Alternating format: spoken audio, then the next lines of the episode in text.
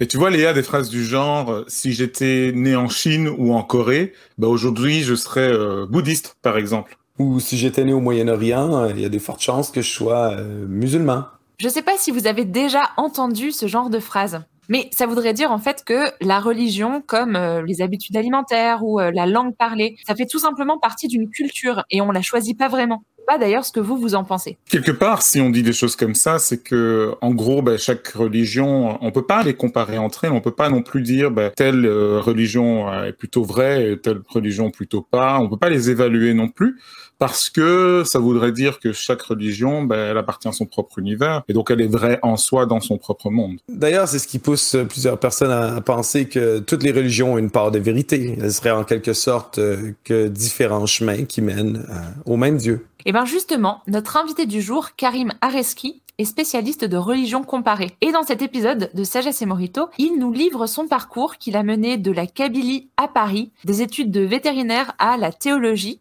et d'une religion à une autre. En vérité, je vous le dis. Devons revenir au centre. Real life for your eyes. It is like a finger pointing away to the moon. Bonjour, bienvenue dans Sagesse et Morito, le podcast où le monde et nos convictions s'interrogent, s'enrichissent, se critiquent à la lumière de la sagesse biblique. De Bruxelles à Montréal, en passant par la France et sa capitale, Christelle, Jean-Christophe et Léa vous invitent dans leur conversation à la recherche de l'essence au-delà des apparences. Bonjour et bienvenue dans Sagesse et Morito. Aujourd'hui, c'est Christelle et Léa à l'antenne et on a la chance de recevoir avec nous Karim Arezki, qui est islamologue, entre autres talents. Aujourd'hui, on va parler de ce que ça représente d'être chrétien en Afrique du Nord. Qu'est-ce que ça veut dire la conversion? C'est quoi la différence entre islam et christianisme? Tout un tas de questions sur la religion, les religions, la foi, les croyances. Karim, est-ce que tu pourrais te présenter en quelques mots? Bonjour à vous, c'est un plaisir vraiment d'être avec vous et d'échanger, euh, et d'échanger aussi avec nos, nos auditeurs et, et ceux qui peut-être aussi pourront nous regarder. Euh, je m'appelle Karim Arezki, donc je suis euh, d'origine algérienne, de la Kabylie, euh, précisément donc dans le département ou la wilaya de, de Béjaïa, à Sidi Aïch, Tifra, là où je, je suis né, où j'ai grandi dans une famille euh, musulmane. Je suis le dernier d'une fratrie de six euh, enfants et j'ai grandi dans ce contexte-là et j'ai fait mes, mon école aussi euh, dans cette région-là. Très bien, merci. Et du coup, qu'est-ce qui t'a euh, amené euh, en, en France? euh, Est-ce que euh, tu peux nous expliquer un petit peu ton parcours euh, entre euh, euh, la Kabylie et puis euh, la France où tu es aujourd'hui? Oui, tout à fait. Je suis venu en France au début pour faire euh, des études. Où je suis venu pour continuer mes études vétérinaires. J'étais étudiant euh, donc à l'université de Blida euh, et je suis venu en France principalement pour continuer mes études euh, à Maison-Alfort. Euh, voilà un peu la raison principale de ma venue en France. Tu es donc vétérinaire aujourd'hui? Non, non. Euh, justement, au cours, pendant les études, j'ai changé euh, donc de parcours, j'ai changé d'études et j'ai fait de la théologie, la théologie chrétienne. Et la raison pour laquelle j'ai choisi de faire de, de, de la théologie et, et le fait que, en fait, en Algérie, avant même de venir en France, il s'est produit quelque chose de particulier donc dans ma vie, c'est que lorsque j'étais au lycée, et là j'étais au lycée à Sidi Aïch, pour ceux qui connaissent un peu la région, euh, j'ai rencontré le Seigneur, je suis devenu chrétien. Alors, juste avant que tu nous racontes un petit peu plus sur cette rencontre et que tu nous parles un peu plus de celui que tu dis être le Seigneur, euh, qu'est-ce que ça veut dire la théologie ? Ah oui, la théologie, c'est en fait, euh, j'ai choisi de faire dans un premier temps la théologie euh, chrétienne, biblique.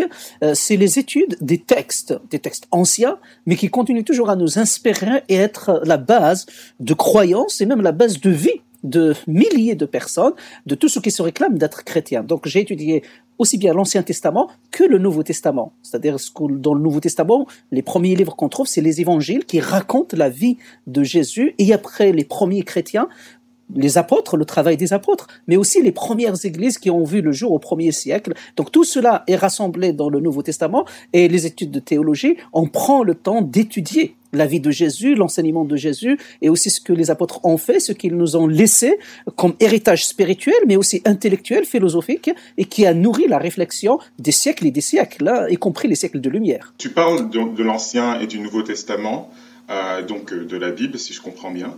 Mais tu viens de nous expliquer aussi que tu as grandi donc, euh, en Algérie et que tu as grandi dans une famille musulmane. Est-ce que euh, c'est, je sais pas, à l'école ou peut-être dans la famille que tu étais exposé euh, à la Bible ? Parce que c'est vrai qu'on s'attend pas en général euh, à, à ce que quelqu'un avec ton par- parcours à la base euh, en Algérie bah, se tourne ou s'intéresse à la Bible. Enfin, bon, moi, je, je vis pas en Algérie, je sais pas trop comment commencer, mais explique-moi comment, ouais. comme, d'où vient cet intérêt pour la Bible ? Tout à fait, tu as tout à fait raison, euh, Christelle. Du coup, je, je reviens un petit peu à ce que je disais euh, précédemment. C'est quand j'étais en Algérie, j'étais lycéen, et la première fois que j'ai eu contact avec l'Évangile, que j'ai entendu parler de Jésus, c'est en fait un ami qui m'a donné la cassette, une cassette vidéo qui parlait du film de Jésus. À l'époque, vous savez, c'est des cassettes vidéo. Peut-être les gens d'entre nous ne vont pas comprendre de quoi je parle, mais c'est pas grave. Le plus important, c'est un film. Voilà. C'est un film qui, qui retraçait, voilà, qui retraçait un peu la vie de Jésus. J'ai regardé ce film à l'époque. J'étais encore jeune, hein. Je devais avoir entre seize et dix-sept ans. Et quand j'ai regardé, euh, ce qui m'a vraiment touché dans ce film, c'est pas parce que c'est un film qui parle de, de Jésus ou des prophètes, non. Tout simplement parce qu'il était en Kabyle. Et à l'époque, là, on va considérer quelques éléments un petit peu du, du contexte, y compris du contexte politique. Euh, on était en Kabylie, euh, on n'avait pas des milliers de films en Kabyle qui circulaient. On est le début des années quatre-vingt-dix, euh, et même euh, la question berbère euh, était vraiment... Euh, euh, on ne pouvait pas avoir la liberté d'expression. Euh, et d'ailleurs, quand j'étais au lycée, je faisais partie aussi d'un comité, des mobilisations, on faisait des, des manifestations tous les vingt avril, par exemple. Et, les, peut-être s'il y a des Algériens des Kabyles en particulier qui nous écoutent comprendront clairement de quoi de, de, de quoi je parle. Si je comprends bien, le, le, le, les Kabyles sont une population berbère à la base, oui. Donc pas arabe, mais qui sont algériens. Euh, mais donc ils ont une langue différente et puis une culture qui est différente, qui n'est pas la culture arabe, même s'ils vivent dans un pays euh, à dominante arabe. C'est, je, tout à fait.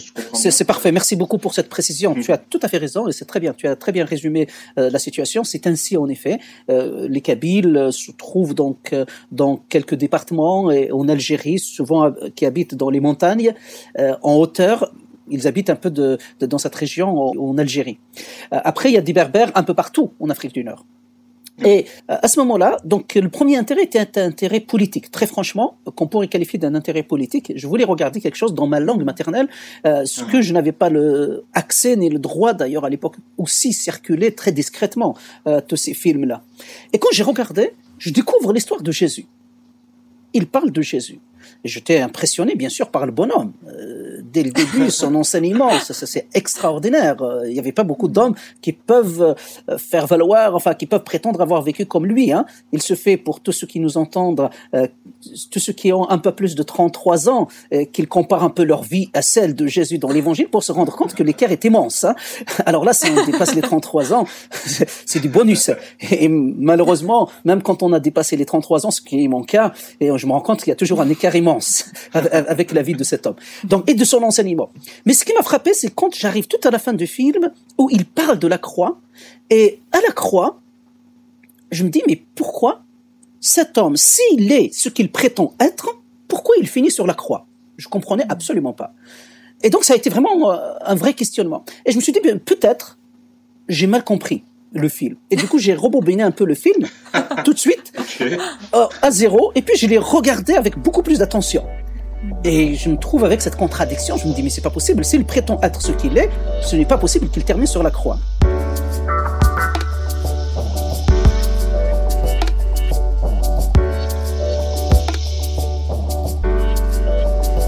Au départ, ce qui était subversif dans le fait de regarder ce film, c'était euh, presque plus le côté euh, c'est un film euh, en kabyle, et donc euh, c'est une décision politique vraiment de regarder ce film. Et, et, et ensuite, il y a eu un glissement qui s'est opéré, exact. Si je comprends bien, où ça t'amène vers une réflexion euh, théologique, une réflexion philosophique et, et, et une réflexion euh, sur euh, mais c'est, c'est qui cette personne c'est... de Jésus et c'est quoi cette croix ? Aidez-moi à comprendre parce que euh, il me semble, alors corrige-moi de nouveau si, si je me trompe, mais donc tu, tu as dit euh, avoir grandi dans une famille musulmane, je suppose que ta, ta famille, ils étaient plus ou moins pratiquants, et donc euh, à ce que je sais, le, Jésus il est mentionné dans, dans le Coran aussi, donc euh, parce que tu me dis j'ai découvert qui Jésus est en voyant, en voyant ce film, est-ce que tu Tu n'avais pas entendu parler de Jésus à partir du, si, si. du Coran. Et puis, qu'est-ce qu'il disait, ce film de si particulier à propos de oui, Jésus ? Oui, tout à fait. Euh, en fait, j'ai entendu parler de Jésus, en effet, dans ma tradition euh, musulmane. Et de, j'ai pratiqué aussi l'islam, j'ai appris le Coran, et cetera. Donc, je, ah. euh, je lisais aussi le Coran, en effet. Et Jésus ah, est oui. mentionné à, à plusieurs reprises. Mais Jésus, même, euh, il est mentionné comme étant prophète, même l'un des grands prophètes de tout le Coran. Euh, vraiment, hein, il le mmh. qualifie, par exemple, des titres qui lui sont attribués à lui seul. Comme, par exemple, mmh. Jésus, parole de Dieu, comme Jésus, esprit de Dieu. Là, on est dans la sourate trois, dans la sourate quatre, et, et, et ces titres-là ne sont attribués à personne. Jésus est le seul à être saint dans le Coran. Tous les autres prophètes, y compris Mohammed, donc tous les autres prophètes ont péché ou ont demandé pardon pour leurs péchés. Donc, c'est le cas de Moïse, euh, Mohammed aussi, la sourate quatre-vingts, Abasa wa Tawalla, donc, où il dit que, euh, le Seigneur lui a dit de ne plus agir de cette manière. C'est au verset onze qu'il le dit d'une manière très explicite. Donc, mais par contre, Jésus, le Coran lui-même dit qu'il est resté saint et qu'il est protégé saint. Tout au long de sa vie, il n'a jamais commis de péché. Par contre, pour le Coran, Jésus restera fils de Marie, c'est-à-dire, et non pas fils de Dieu, Ibn Maryam, et non pas Ibn Allah. Donc, il restera toujours le fils de Marie et ne pourra jamais être le fils, le fils de Dieu. Donc, ça, c'est une particularité. Et puis, pour le Coran aussi, que Jésus n'est pas crucifié. Or, là, je découvre que Jésus est crucifié.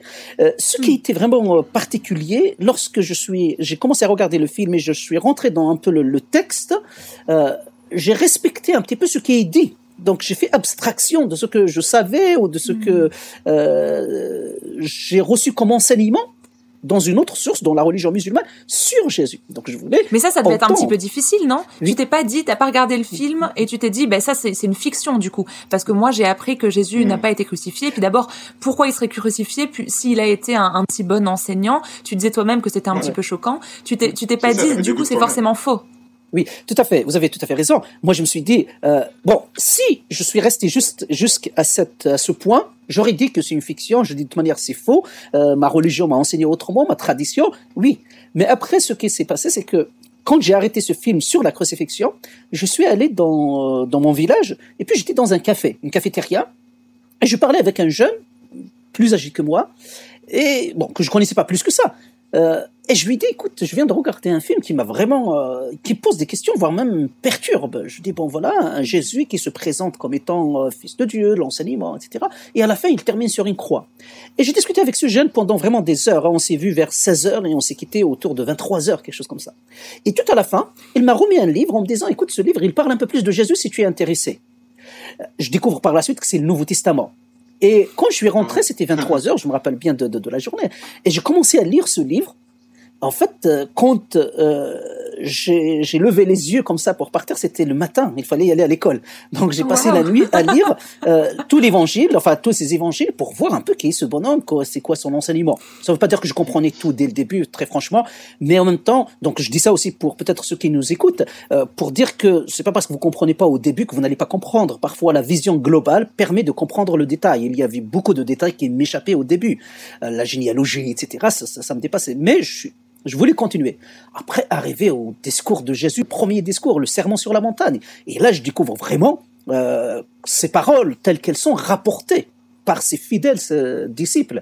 Et là, c'est impressionnant. Il y a, il y a trois choses qui m'ont vraiment euh, touché d'une manière ex- extraordinaire.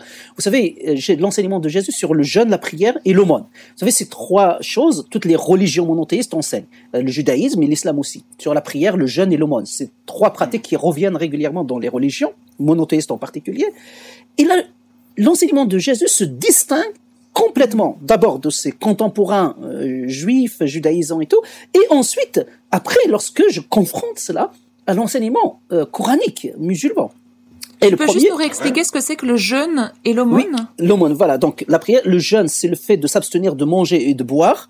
Et l'aumône, c'est le fait de donner, d'aider le, son voisin, son frère, ceux qui sont dans le besoin. Donc, par exemple, pour la prière, Jésus il dit, quand tu pries, euh, ne sors pas de, dans la place publique, te lever, mais rentre dans ta chambre. Et Dieu, qui est aussi ton Père, voit ce que tu fais dans le secret. Or, à l'époque, moi je voyais autour de moi, et ça, euh, tous les, les jeunes de mon village, de ma, de ma génération peuvent le constater. Je ne sais pas si ça a changé depuis, mais je ne suis pas sûr. Donc les gens, au contraire, à l'époque, on venait de construire une mosquée extraordinaire au village qui a coûté beaucoup d'argent, et, et on avait quelques personnes qui, qui, qui faisaient la prière. Au lieu d'aller dans la mosquée, ils aimaient bien prier dans les places publiques où on les voyait avec leurs robes blanches. Donc là, je dis, attendez, il a enseigné ça il y a deux mille ans et là, je le vois sous mes yeux. Donc, et, et c'était vrai aussi pour les Juifs de son temps. Or, Jésus, qu'est-ce qu'il demande à ses disciples, ceux qui veulent le suivre ? Eh bien, qu'ils rentrent dans leur chambre et qu'ils ferment la porte et qu'ils prient leur Dieu. C'est dans le secret. Dans la discrétion. Dans la discrétion. Et puis, la question sur, euh, la question sur le jeûne. Il dit, quand vous jeûnez, eh bien, il faut vous parfumer, il faut faire votre job. Les gens ne doivent pas savoir que vous, vous êtes, vous jeûnez. Vous le faites entre Dieu et votre Dieu, entre vous et votre Dieu. Or, autour de moi, euh, en tout cas dans ma tradition musulmane, le jeûne, il commence avec le, l'ouverture du journal de vingt heures. Donc, c'est le journal de vingt heures qui annonce le début du jeûne. Donc, tout le monde, non seulement, euh, tout le monde sait que tout le monde jeûne et tout. Donc, et même, à l'époque, moi aussi, je, l'ai, je l'avais fait. Je jeûnais pour satisfaire, euh, par concurrence avec mes copains, ou bien pour satisfaire la famille. Ah, c'est vrai? Ah, bien sûr. Pour les copains, pour voir qui va résister. Qu'est-ce donc, qui va aller plus loin? Plus loin, bien sûr, qui fera plus du jour, et ainsi de suite. Et puis, euh, pour l'aumône, Jésus, il dit ce que ta main droite donne, que ta main gauche ne le sache pas. Euh, donc, pour le soutien, donc, en toi-même, il faut que cette discrétion entre en toi-même. C'est pas simplement à l'extérieur, mais en toi. Il faut qu'il y ait cette discrétion. Or, euh, dans ma culture, mais comme dans la culture juive aussi, parce que j'ai lu aussi certains textes qui parlaient de l'époque, où euh, lorsque on donnait, bon, euh, franchement, on le publiait. Donc, on le faisait, mais on le publiait. On donne, euh, on donne un tel, on donne un tel. Bon, mm. voilà. Or, sur ces points fondamentaux de la religion, je vois Jésus se distingue par son enseignement. Et ça, ça, bien sûr, ça a creusé ma curiosité. Après, en lisant, j'allais de surprise en surprise. Et, et c'est la raison pour laquelle, après, euh, au bout d'un temps, je suis devenu chrétien. C'est-à-dire, j'ai dit, euh, je veux que oui, Jésus soit mon Seigneur personnel et mon Sauveur. Euh, et d'ailleurs, à l'époque, franchement, quand je me suis converti, j'étais en Kabylie, donc je, on parlait, je parlais kabyle, je parlais à Dieu aussi en kabyle. Euh, et donc, euh, je savais pas du tout, en suivant Jésus, j'allais devenir chrétien. Euh, c'est mon grand frère qui m'a dit... C'est-à-dire, je dis, bon, moi, je, je, on parlait en kabyle, donc je dis, moi, je, je deviens, oui, the Masihir, donc je deviens the Masihir, je suis le, le Masih, je suis euh, Jésus, Aïssa, je suis le Christ. Euh, après, mon débat, ceux qui suivent le Christ s'appelaient chrétiens. Après, je découvre dans les Actes des Apôtres, hein, la première fois qu'on a appelé les ah, ouais. le, le, le, le chrétiens. Et, et donc, c'est après que j'ai découvert, bien sûr, en suivant Christ, on devient chrétien, on est, on est appelé chrétien. Donc, juste pour vous ah. dire, parce que je dis ça parce que certains disent que c'est une influence des étrangers et tout. Alors qu'à l'époque, euh, j'avais aucun contact ni avec l'étranger, ni avec euh, les Occidentaux. Et puis, je découvre aussi, quand j'ai fait de la théologie chrétienne, et, et je découvre que Jésus, finalement, a vécu dans un pays qui est beaucoup plus proche d'Afrique du Nord que de la France et encore moins des États-Unis. Ah ouais. Ouais, donc, c'est euh... totalement plus proche de toi, en fait. oui, oui.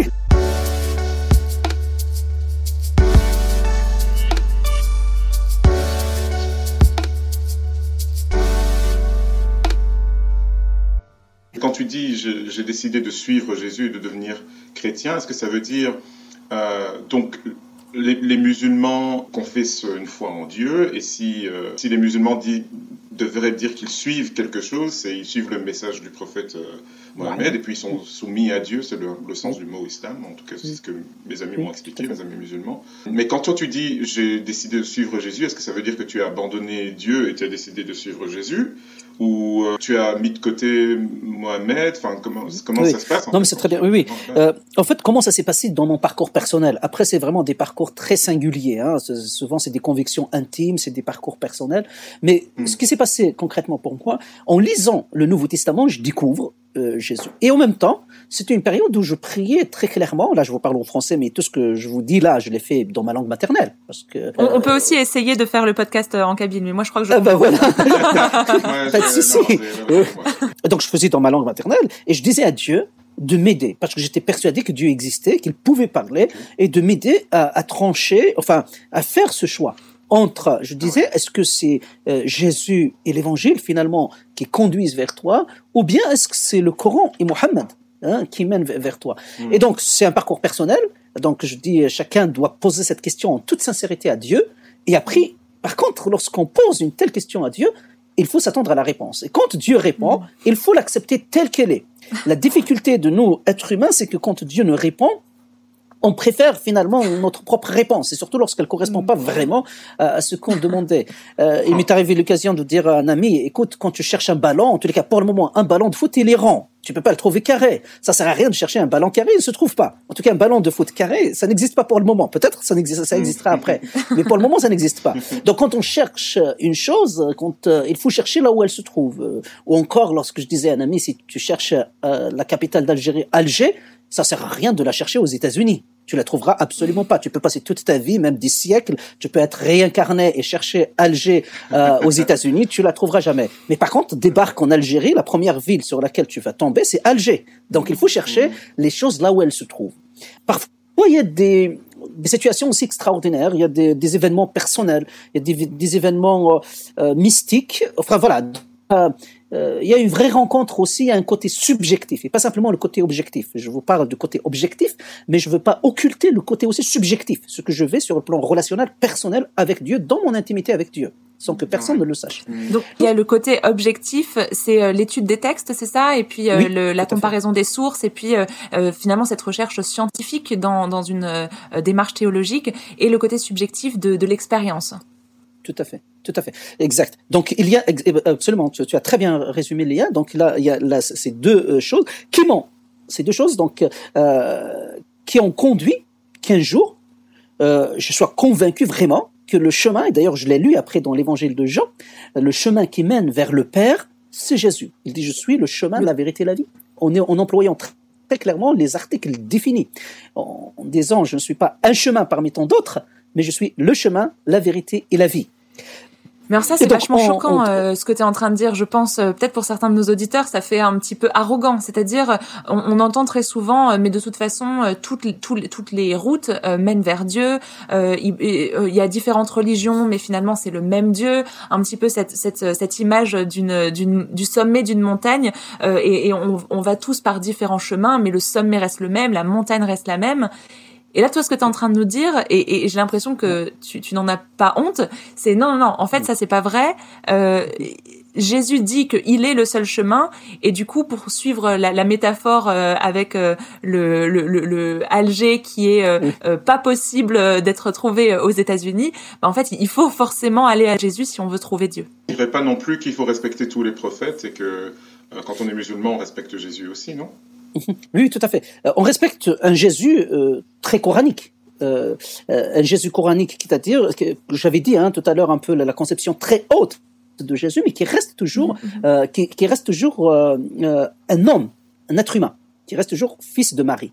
Or, euh, justement, la particularité de Jésus, euh, de, de l'Évangile, ce que j'ai découvert, c'est que tout à fait, pleinement homme, un être humain, comme vous et moi, il a grandi, il a vécu, euh, comme vous et moi, donc et, il a dû apprendre certaines choses, un métier, et, il, et, il a dû étudier aussi, et, etc. Sauf qu'il n'a pas commis de péché, là il est resté saint, ce que le Coran aussi dit, hein, il n'y a pas de souci. Et puis, l'autre côté, l'Évangile présente aussi, je découvre aussi dans l'Évangile, j'ai parlé de l'Évangile de Jean, euh, on découvre que Jésus aussi est Dieu, pleinement Dieu. Il est ce Dieu qui a préexisté dès le commencement, c'est-à-dire il n'y avait pas quelque chose avant lui, et qu'est-ce qui existait avant que toute chose soit existée, c'est, c'est Dieu. Donc Jésus est présenté aussi comme étant Dieu, le Dieu qui est venu s'est incarné en la personne de Jésus euh, au travers de Marie il y a à peu près deux mille ans. Donc l'Évangile présente aussi Jésus comme pleinement Dieu venu sur terre. C'est pas simplement un homme, un enfant qui a grandi, mais il est aussi, c'est le, l'évangile de Jean au chapitre un, je renvoie les auditeurs qui souhaitent euh, entendre cela, euh, lire cela, euh, vérifier de très, d'une manière très précise. Donc, et là, on voit euh, que c'est Dieu, le Fils, qui est venu sur la terre. Après là, on parle de la Trinité, d'une conception de Dieu très particulière et très spécifique que Jésus révèle, qui est complètement différente de la conception de Dieu aussi bien du judaïsme que de l'islam, et encore ah, ouais. plus des autres religions orientales et autres, euh, ou polythéistes, mais euh, la conception de Dieu est très singulière. Et justement, dans l'évangile, je découvre que Jésus n'est pas simplement cet homme extraordinaire et tout, mais il est aussi ce Dieu. Pourquoi les deux? euh, J'ai fini, enfin grâce à Dieu, j'ai fini aussi grâce à tout un cheminement, par comprendre qu'en effet, si euh, quelqu'un peut sauver l'être humain, il faut qu'il soit à la fois pleinement Dieu et pleinement homme. Pleinement Dieu pour payer le salaire de son péché, si vous voulez, pour répondre à cette exigence de la, de la justice de Dieu qui condamne le péché de l'homme. Or, tous les êtres humains sont pécheurs. Vous savez, dans la Bible, elle dit clairement que tous les êtres humains sont pécheurs. Et puis dans le Coran, il dit que dans la Bible, ils sont pécheurs à la conception. Euh, je fais allusion au psaume euh, cent trente-neuf. Et puis, euh, et cinquante et un, je crois. C'est au psaume cinquante et un, je crois. Et puis, je, euh, dans le Coran, euh, c'est à la naissance que tous les êtres humains sont touchés par le toucher de Satan, qui les rend pécheurs, excepté Jésus, sa mère, Marie, et puis Jean-Baptiste. Les trois personnages qui ne sont pas touchés par le toucher de Satan. Mais sinon, tout le monde aussi est pécheur. À partir du moment où tu dis tout le monde est pécheur, donc il faut répondre à la justice de Dieu. Qui peut répondre à la justice de Dieu sinon Dieu lui-même? Tellement son, son exigence est très haute, et c'est normal parce qu'il est Dieu. À partir de là, donc, il faut aussi que le Sauveur soit pleinement Dieu. Il faut qu'il soit aussi homme pour prendre notre place. Donc, au lieu que nous soyons condamnés, donc il nous euh, représente. Il faut qu'il soit un autre représentant. Ne peut pas être un ange, ne peut pas être Dieu. Il faut qu'il soit un homme pour prendre la condamnation. Et Jésus est le seul être divin et humain qui a rassemblé les deux exigences. Et c'est, c'est la différence majeure entre le Jésus dans l'Évangile et Jésus dans le Coran. Et donc ça, tu en as été convaincu, si je comprends bien, euh, à la fois dans l'étude des textes et dans la confrontation des sources historiques, théologiques, et dans ta propre vie de foi, dans ta propre expérience de, de, de recherche spirituelle. Mais est-ce que ça n'a pas été... Euh, très controversé pour ta famille, pour ton entourage, pour pour ta tradition, ouais, de, euh, de de de te positionner en disant bon bah non, à partir du moment je ne vais plus suivre ce que vous m'avez appris ou ce que euh, vous-même vous suivez, mais je vais suivre une autre voie, une voie qui elle-même est en contradiction avec cette tradition et qui et qui est un petit peu en en, en vraie opposition. Puis j'ose croire aussi que dans une culture euh, orientale, moi-même euh, venant d'une famille africaine, ben oui, c'est clair. Euh, il, faut, il, y a, il faut une fidélité à la famille, et, euh, ah, oui. l'esprit familial et communautaire et culturel est très très présent. Donc, euh, oui, comment tu as vécu ça ? En fait, quand je me suis converti, euh, c'est-à-dire quand j'ai accepté le Seigneur, je me rappelle, hein, il y a eu un moment, un instant T, j'étais dans... chambre, la chambre, et j'ai prié et tout. Et, et c'est, c'est là que je reviens au passage de Jean, où Jésus dit « Je suis le chemin, la vérité, la vie, nul ne vient au Père que par moi ». Et donc les articles définis m'ont beaucoup marqué. Donc il ne dit pas un chemin parmi tant d'autres. Je comprends que tout le monde, euh, parce qu'on veut de la tolérance, et c'est très bien, hein, la tolérance en, en soi, c'est une valeur qu'il faut vraiment continuer à cultiver et tout. Euh, mais je pense aussi, après, il y a l'honnêteté intellectuelle et spirituelle, et lors, surtout lorsqu'il s'agit des enjeux aussi importants, qui engage non seulement notre vie présente, mais l'éternité. Et il me semble, là, il faut considérer les choses telles qu'elles sont. Notamment, ces articles, ils ont de la valeur. Jésus ne dit pas « je suis un chemin parmi tant d'autres ». Et vous savez, après, j'ai fait, quand j'ai fait de la théologie, euh, donc j'ai eu accès aux textes originaux, c'est-à-dire aux Grecs, et les articles, je peux vous l'affirmer très simplement, existent bel et bien. Et ils ont tout leur poids. Et tous ceux qui font un peu de grec, ils peuvent consulter cela. C'est dans Jean, au chapitre quatorze, euh, verset six. Et maintenant, ils peuvent même avoir accès sur Internet. Il hein. euh, y a des textes bibliques sur Internet et ils peuvent vérifier ah, cela. Ils verront qu'il y a, qu'il y a des articles définis Euh, sans, sans, sans, sans aucun problème. Le chemin et pas un chemin, c'est ça que tu... Voilà, quoi, le chemin.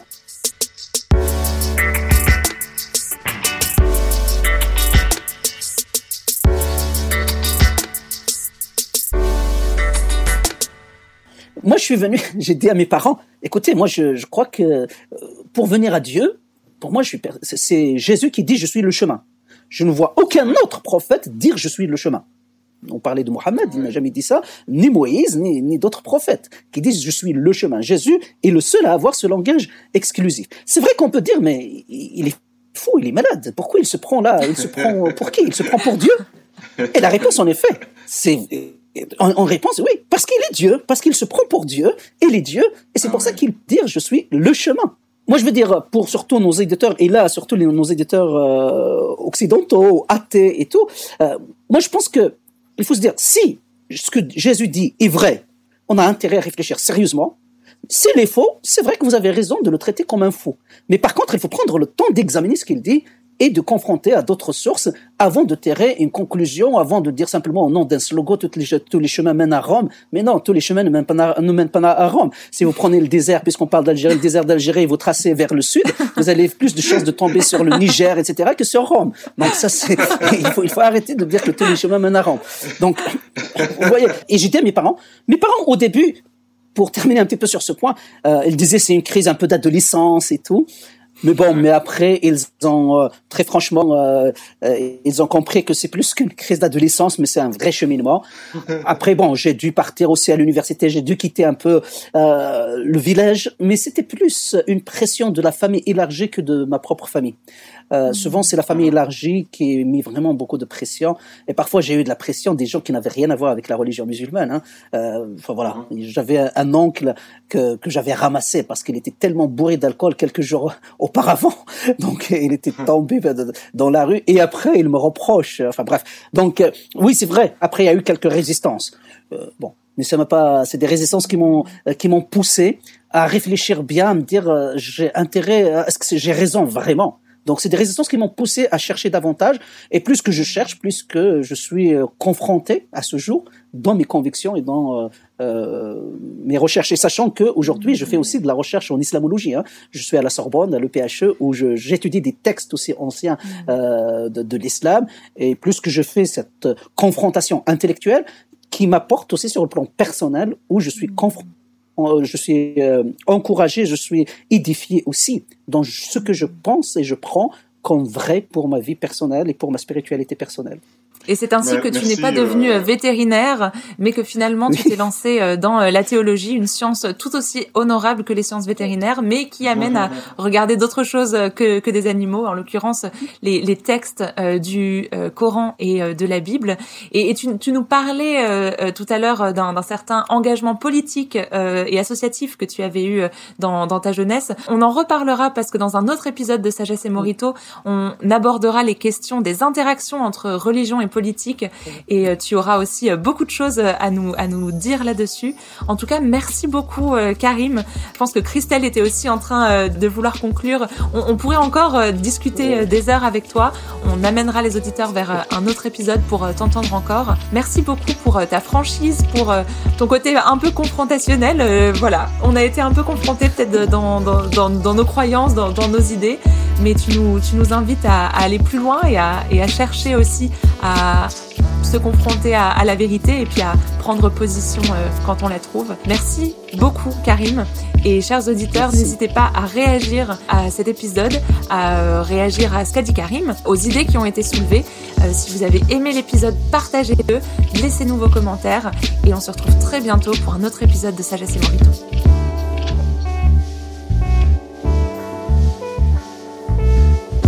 Sagesse et Morito est un podcast Imago Dei.